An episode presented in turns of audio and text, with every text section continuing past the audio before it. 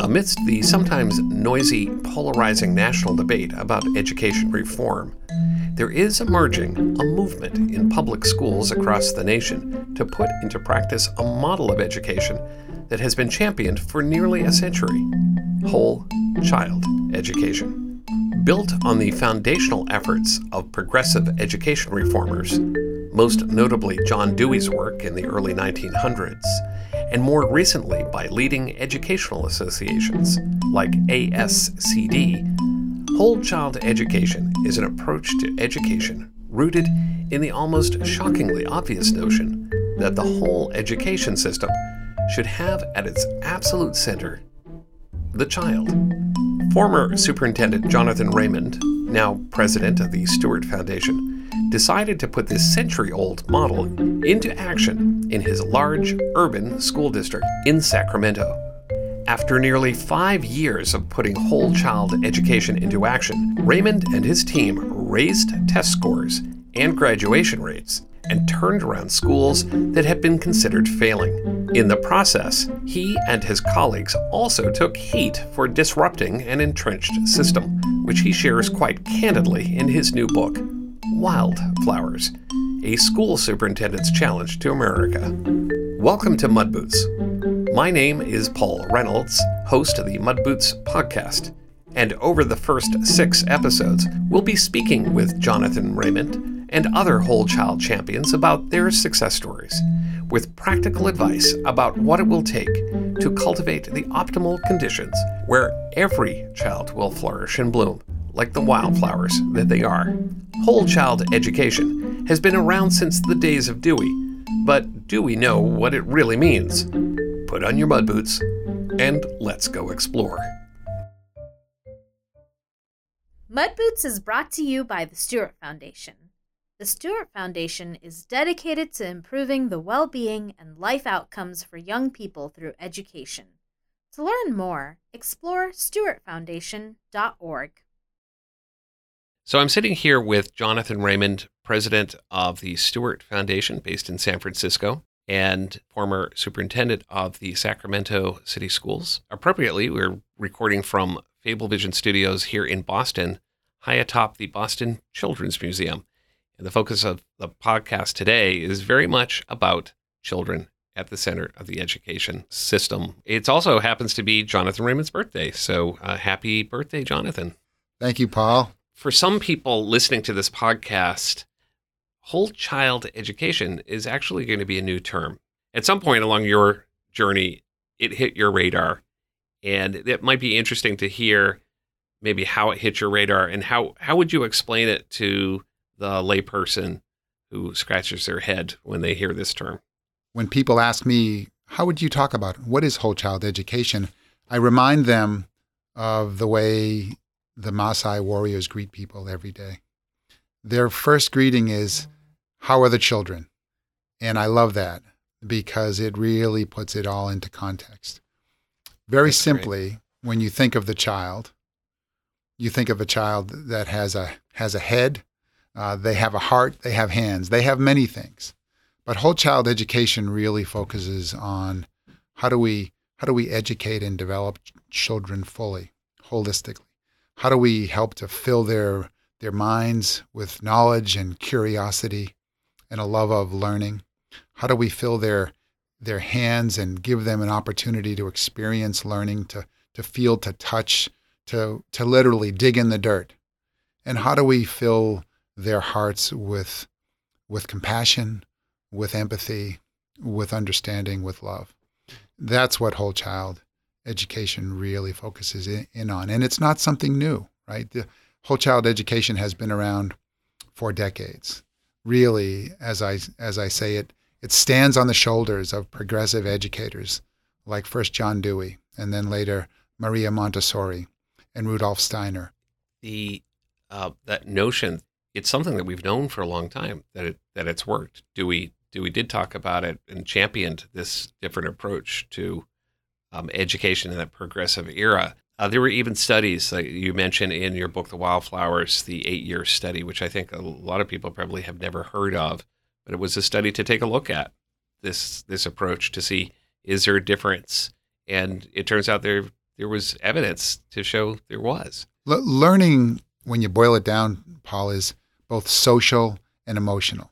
And what I mean by social, and I, what the progressive educators meant by social, is that it's, you know, children come from families, they come from neighborhoods, they come from communities. And really, education is about uh, harnessing and unleashing the power and the resources that a family, a neighborhood, and a community has. They come from someplace with, with, with a history, with culture, with relationships, with certain understandings.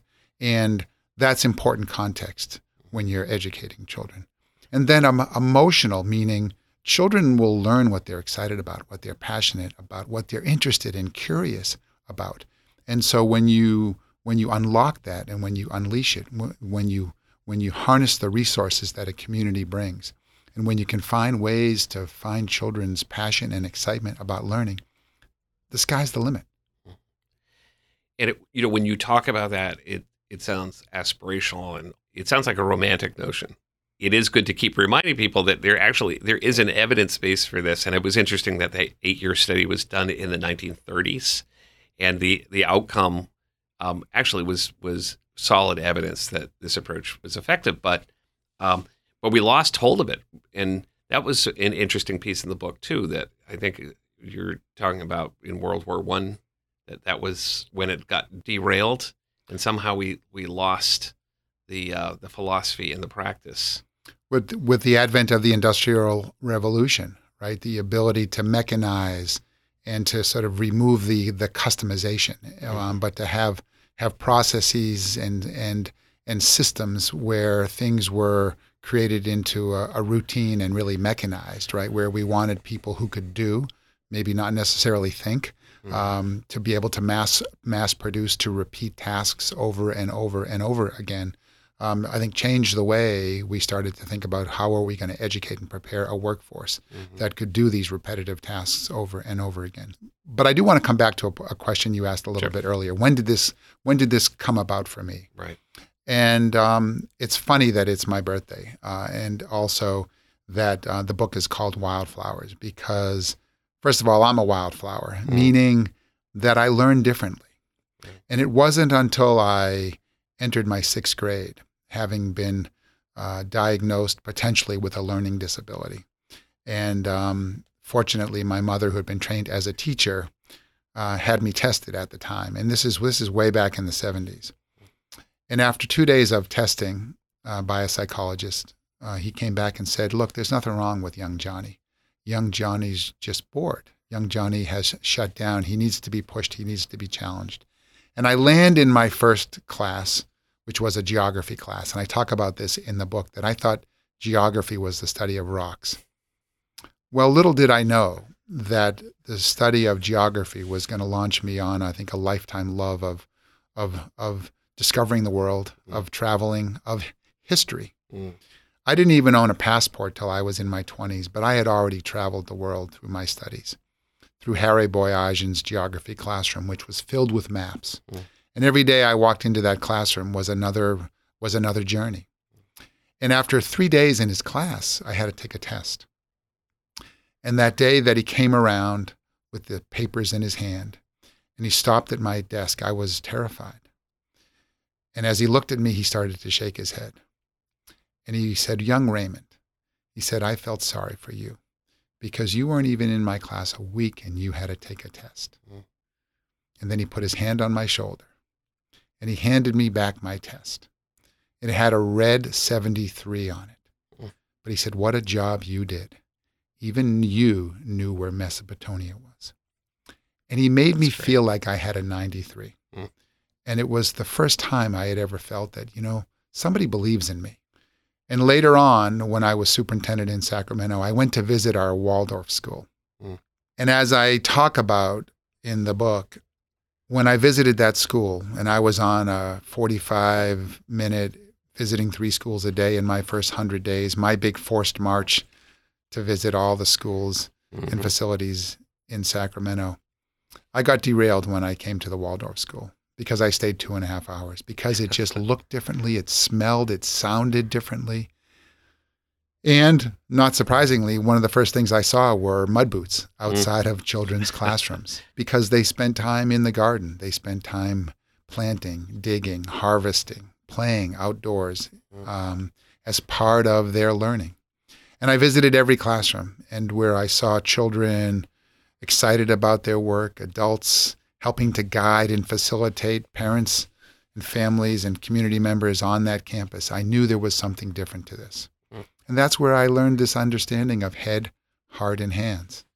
How transformational it is. And I mean, it's wonderful that you shared your personal story because this is personal for you and that, that somebody believed in you. And I think that's a sign of a great educator, somebody who believes in you before you even believe in yourself. Yes. I had underlined this that um, in the book that you show how valuable and necessary it is for public schools to treat education as a service to the entire community, not just its youth. It, it's such a it's a simple and radical idea. Like, yikes! Why didn't why didn't we think of that? That was just one of many innovations that you harvested right from the from the community. I share a story in Wildflowers that in the my early days I would go out into neighborhoods on weekends to get a better sense of this community that I was now ha- helping helping to steer. And I would drive and walk past homes with chain linked and linked fences and barking dogs. And I'd look across the street, and the only green space in many of these neighborhoods were our schools, were these playgrounds, but they were all locked and chained, right? Mm. It's as if we had a big sign that said closed for business. Mm. And when you're part of a community and when you have resources, you need to be open for business. And so we removed the locks. We asked our schools to welcome families and parents and community members in. And that fall, I remember going by John Sloat Elementary. A neighbor who was in this school at the time said, You know, I've lived across the street for over 30 years, and this is the first time I've ever been invited into this school. Mm. So we asked all of our schools create, find a space to create a parent resource room mm. that parents can be can have as their own, mm. where they can they could have a computer, they could have classes, they could even have coffee or whatever they wanted to do. We're part of a community. We've got a responsibility. Right. And let's right. open up so we can begin to harness the resources that that community and neighborhood offers. Right. That's what I think is uh, just so valuable about the book Wildflowers. This is your your testament manifested as, hey, look, I I I believe in it. I this was my story. I actually had the opportunity to to put it into practice.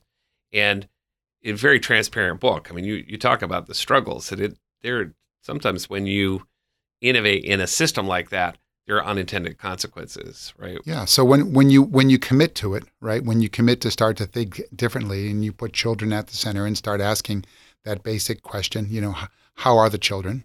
Mm-hmm. Um, what do they need? Um, what do we need to do to ensure that he or she learns mm-hmm. uh, and gets what they need. When you start asking those kinds of questions, you start to realize, wow, I need to think systemically, right? Right. I wanted to show our community and our state and the country that um, when you gave the appropriate resources to our most neediest children, mm-hmm. uh, that they could learn to the highest levels, just like any other child. And so we chose a handful of schools and we put our best leaders in those schools. We gave them the freedom to build their teaching teams. We gave them some extra resources. We did little things like we cleaned the schools. Mm. Some of them hadn't been cleaned and painted in over 40 years. Mm. We brought them up to code. We landscaped them. And we gave them some extra resources based upon what they thought that they needed. Mm-hmm.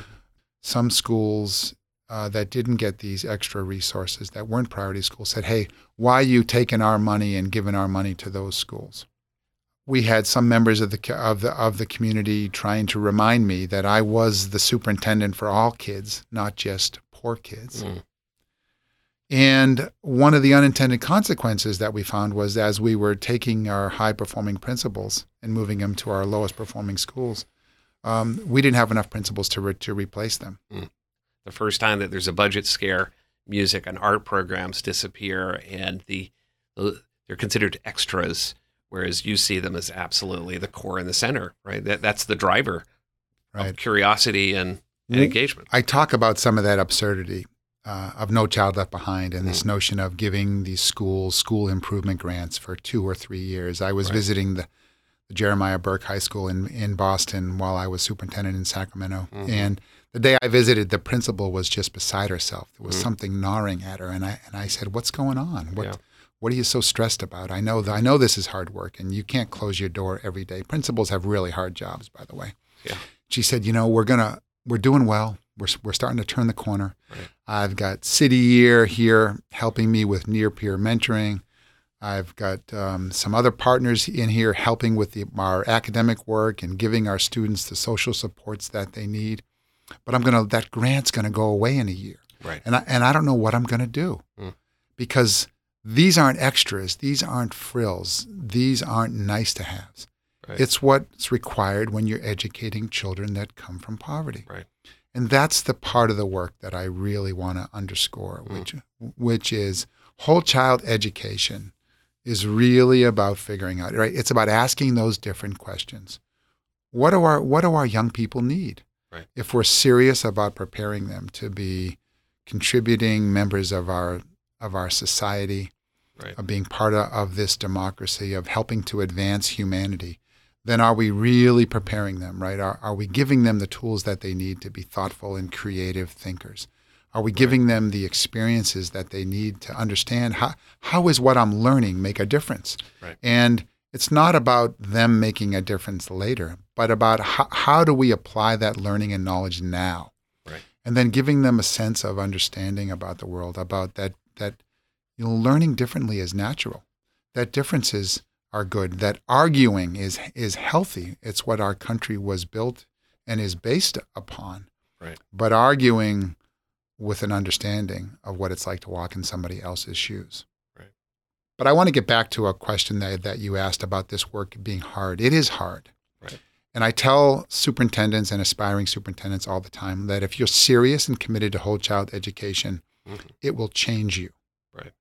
And it needs to change you because you need to start thinking differently. Mhm. First, it's about a set of values and beliefs. Do we believe in the potential of every child or not? Right? We can never, ever, ever give up on one child. Right. Right. That's a belief system. Right. And you need to have that belief system and you need to cultivate that belief system. I didn't come to Sacramento to green schools or to necessarily change the way and what children ate. Mhm. But when your kids come home and say, hey, dad, guess what? They served corn dogs for breakfast. Right. You suddenly realize that when three quarters of your children come from families that live at or in poverty, Mm. that what we feed them in school is pretty much what they eat. Right. So that really matters. Right. And, and it gets back to that question what does he or she need Right. in order to really flourish? Right. And when you have that opportunity, that moment, then you can act. Right. When the school bell rings and the first class starts, that child sitting there is not just a brain to fill up with knowledge. Um, they have journeyed there, struggled maybe with transportation. Maybe they didn't eat um, a, a good meal or anything. Um, there, we don't know what their their their background is, what kind of environment they're living in, what kind of stresses they're under. But that child sitting in that seat uh, has has a whole set of other attributes other than just an academic academic brain to uh, you know absorb required content for the day. And having that sense of understanding, I call it empathy, Mhm. is really where this work needs to start. Right. But it can't simply stay there. It's got to be about action. Right. What are we going to do? What Right. are, what are we going to do about it, right? Yeah. It's not about equal treatment. Everybody gets the same. Right. But it's about it's about equal consideration. Right. That gets back to that central question. Right. What does he or, or she or she most need? Right. So somebody's listening to the this podcast, and with any luck, we've kept their attention, and uh, they feel the urgency of of embracing whole child education, but maybe they're new to it. And and again, we know that there are people out there who, are who have been practicing it for decades and are proof points that it's possible. But if you're brand new at this and you're looking to start it in your community, what do you have any practical advice for somebody setting out on this adventure that you have undertaken? Just start. You can start anywhere. Mm-hmm. You can start by making your playgrounds accessible to all children. Mhm. You can start by greeting children and families authentically when they drop off for school every day. Mhm. And through that quick greeting and that quick gesture, every child gets a customized greeting. You know, maybe Mhm. it's a handshake, a high five, a, Yep. a look in the eye, a good morning, Paul. Even even a hug. We get a sense of of how is Paul today. Mhm. And and if if there's something up with Paul, w- we could have our health staff, our counseling staff, our nutrition staff, right inside the building to um, intercept Paul, so to speak, on his way in to say, "Hey, Paul, you know what's happening today? Maybe Paul hasn't eaten since he got out of school yesterday, Right. and Right. Paul needs a nice, healthy breakfast." Right. These are opportunities and things that we can start. Can we get teachers more involved in helping to create the conditions that we want in our schools? Can we train and prepare them to do home home visits? Uh, can we start to have a network of schools and school leaders that are working and sharing together and learning together and Right. visiting each other's schools and each other's classrooms? Mhm. Uh, can we open up those schools and have a parent resource center or simply removing some of the fences and taking down the locks? In other words, start someplace. Right. You don't have to get it all at once. Mhm. But when you start with the premise of, of I believe in kids, Right. we're going to put them uh, at this, the center of all of our decision making. Right. Uh, and when we give them voice and choice and presence, you know, things will start to things will start to happen. The answers lie in the community Right. if we're willing to listen Mhm. and take the time. Right. And the moment is now. Right. And so for the adults that are in the system, no matter what what place or level you're in the system, our job is to help to create those conditions. Right. So the important word is action. Right. Right. Whole child and equity are not nouns; they're verbs. Mm, that's great. That's great. That's wonderful. I think we're coming to the to a landing place here in our first episode of Mud Boots, and I just want to thank Jonathan Raymond, president of Stuart Foundation and author of Wildflowers: A School Superintendent's Challenge to America. It's a great book. As we wrap up, is there any any last words of you know advice, inspiration? I can't think of a better way to spend my birthday, Paul, uh, talking about children and whole child education. And back to that question, the Maasai greeting, and how are the children? How are the children? And if we do this work well, we get to the answer. All the children are well.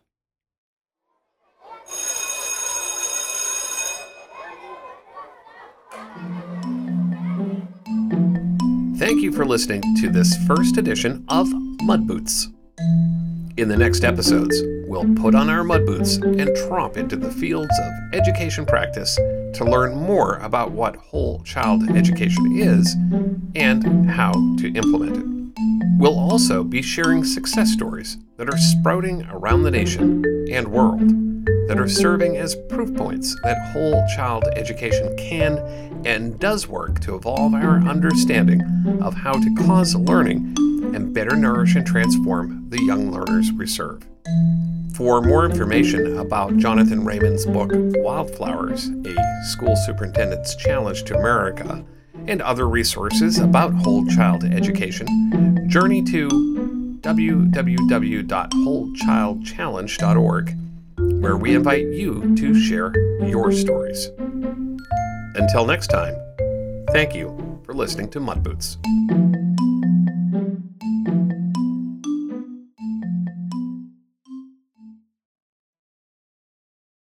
Mud Boots is a co production of the Stuart Foundation and FableVision Studios.